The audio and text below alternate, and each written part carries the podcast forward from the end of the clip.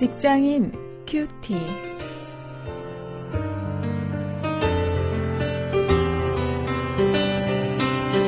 여러분 안녕하십니까? 8월 7일 오늘도 여러분과 함께 말씀을 나눌 저는 원용일입니다. 오늘 사사기 4장 1절부터 10절 그리고 17절부터 24절 말씀을 가지고 구원을 주제로 해서 말씀을 묵상하십니다. 오늘 함께 묵상할 말씀의 제목은 여자들을 통해서도 구원하신다입니다.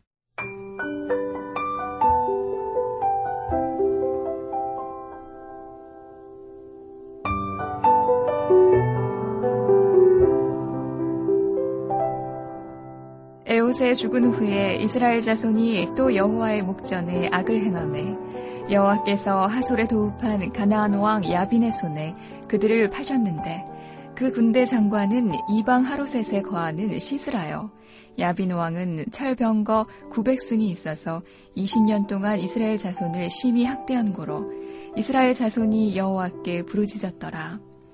그때 라피도의 아내 여선지 드브라가 이스라엘의 사사가 되었는데 그는 에브라임 산지 라마와 베델 사이 드보라의 종려나무 아래 거하였고 이스라엘 자손은 그에게 나아가 재판을 받더라. 드보라가 보내어 아비노함의 아들 바락을 납달리 게데스에서 불러다가 그에게 이르되 이스라엘 하나님 여호와께서 이같이 명하지 아니하셨느냐 이르시기를 너는 납달리 자손과 스불론 자손 1만 명을 거느리고 다볼산으로 가라. 내가 야빈의 군대 장관 시스라와 그 병거들과 그 무리를 기손강으로 이끌어 내게 이르게 하고 그를 내 손에 붙이리라 하셨느니라. 바락이 그에게 이르되 당신이 나와 함께 가면 내가 가려니와 당신이 나와 함께 가지 아니하면 나는 가지 않겠노라. 가로되 내가 반드시 너와 함께 가리라. 그러나 내가 이제 가는 일로는 영광을 얻지 못하리니 이는 여호와께서 시스라를 여인의 손에 파실 것임이니라 하고 드보라가 일어나 바락과 함께 게데스로 가니라. 바락이 스불론과 납달리를 게데스로 부르니 일만인이 그를 따라 올라가고 드보라도 그와 함께 올라가니라. 시스라가 도보로 도망하여 겐 사람 헤벨의 아내 야엘의 장막에 이르렀으니 하솔왕 야비는 겐 사람 헤벨의 집과 화평이 있습니다. 야엘이 나가 시스라를 영접하며 그에게 말하되 나의 주여 들어오소서. 내게로 들어오시고 두려워하지 마소서 하매 그 장막에 들어가니 야엘이 이불로 덮으니라.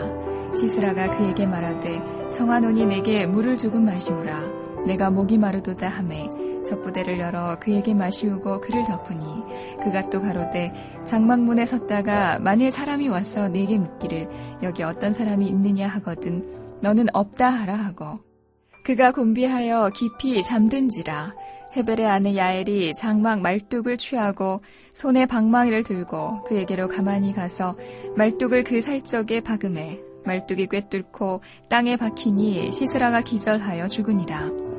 바락이 시스라를 따를 때에 야엘이 나가서 그를 맞아 가로되 오라 내가 너의 찾는 사람을 내게 보이리라. 바락이 그에게 들어가 보니 시스라가 죽어 누웠고 말뚝은 그 살적에 박혔더라. 이와 같이 이날에 하나님이 가나안 왕 야빈을 이스라엘 자손 앞에 패하게 하신지라 이스라엘 자손의 손이 가나안 왕 야빈을 점점 더 이겨서 마침내 가나안 왕 야빈을 진멸하였더라.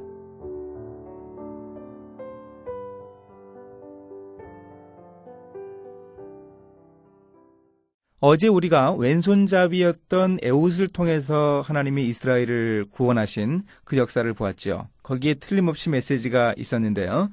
오늘이 여자 사사 드보라를 통해서 이스라엘 백성들을 구원하신 하나님의 역사에도 아, 분명한 하나님의 섭리가 있고 뜻이 있습니다. 그것을 한번 좀 발견할 수 있기를 합니다.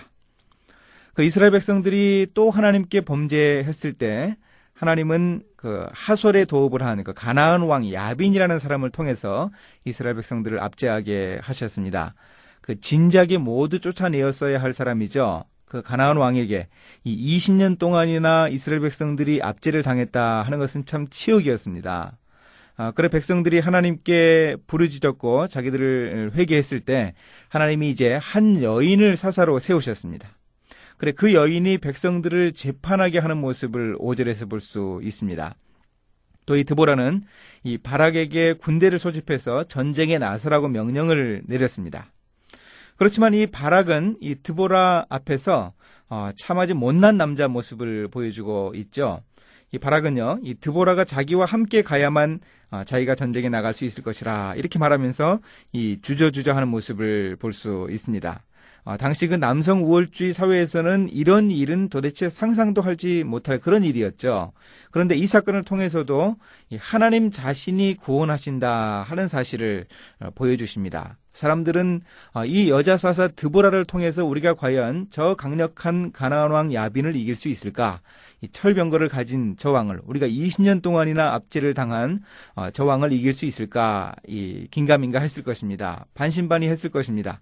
그러나 이 여인을 통해서 하나님이 어, 정말 구원자는 진정한 구원자는 하나님 자신이라고 하는 사실을 분명히 보여 주십니다. 또 한 가지 사건이 나오지요. 17절부터 24절에 보면은요. 이 적장 시스라를 죽이는 일도 이 전쟁의 지휘관으로 나갔던 바락의 몫이 아니었습니다. 이 야엘이라고 하는 여인이 철병교에서 내려 도망하던 그 시스라를 유인해서 어, 잠재운 후에 이 장막 말뚝을 그 관자놀이에 박아서 어, 죽였습니다. 그래 시스라를 쫓던 바락은 그 야엘이 죽여놓은 그 시스라의 시체만을 보아야 했습니다. 그러니 이 전쟁에서 보여주신 하나님의 뜻은 분명합니다. 이 본문에 나오는 이 남자들은 모두 비실거립니다. 이 연약한 여인들이 이 전쟁을 좌지우지한다는 것은 구원이 오직 하나님을 통해서만 이루어진다 하는 것을 강력한 메시지로 보여주시는 것입니다. 오늘 우리가 이 메시지를 보면서 어, 구원이 하나님을 통해서만 가능하다 하는 이 사실을 분명히 기억할 수 있어야 하겠습니다.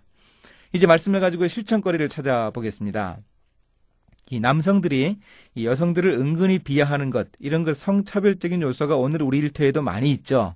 어, 정말 많이 있습니다. 옛날보다 많이 나아졌다고 하지만 이 여성들은 많은 면에서 불이익을 당하고 어, 무시당하기도 합니다.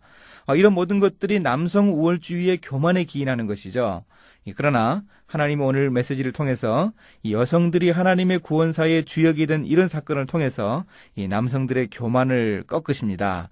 어, 이런 어, 메시지를 우리가 분명히 기억을 하고 어, 우리 일터에서 어, 벌어지는 그 성차별적인 요소 이런 것들을 우리 그리스도인들이 어, 나서서 어, 좀 없앨 수 있는 어, 그런 주역이 바로 우리가 될 수 있기를 원합니다. 이제 함께 기도하시겠습니다. 하나님 여자 사사 드보라와 장부 같은 여인 야이를 통해서 보여주신 이 구원의 역사를 보면서 하나님의 구원 역사의 본질을 깨달을 수 있게 해 주옵소서. 오직 하나님만이 이 구원의 주인공인 사실을 분명하게 깨달을 수 있게 하여 주시기 원합니다. 예수님의 이름으로 기도했습니다. 아멘.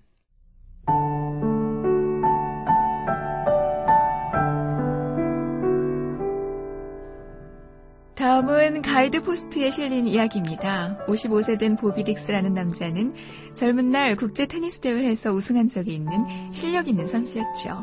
그런데 그가 여성 선수들을 멸시하면서 자기를 이겨보라고 호언했습니다. 그러자 빌리진 킹이라는 여자 선수가 도전장을 냈죠. 1977년 9월 20일 드디어 남녀 성 대결이 벌어졌습니다.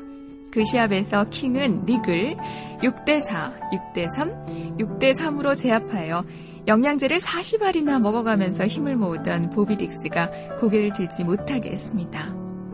비단 이런 단적인 일화뿐만 아니라 오늘 우리의 직업 세계에서도 여성 차별이나 여성 비하를 분명히 볼 수 있죠. 이제 하나님이 두보라와 야엘이라는 여인들을 들어 쓰시면서 말씀하시려는 것이 무엇인가 생각해 봅시다.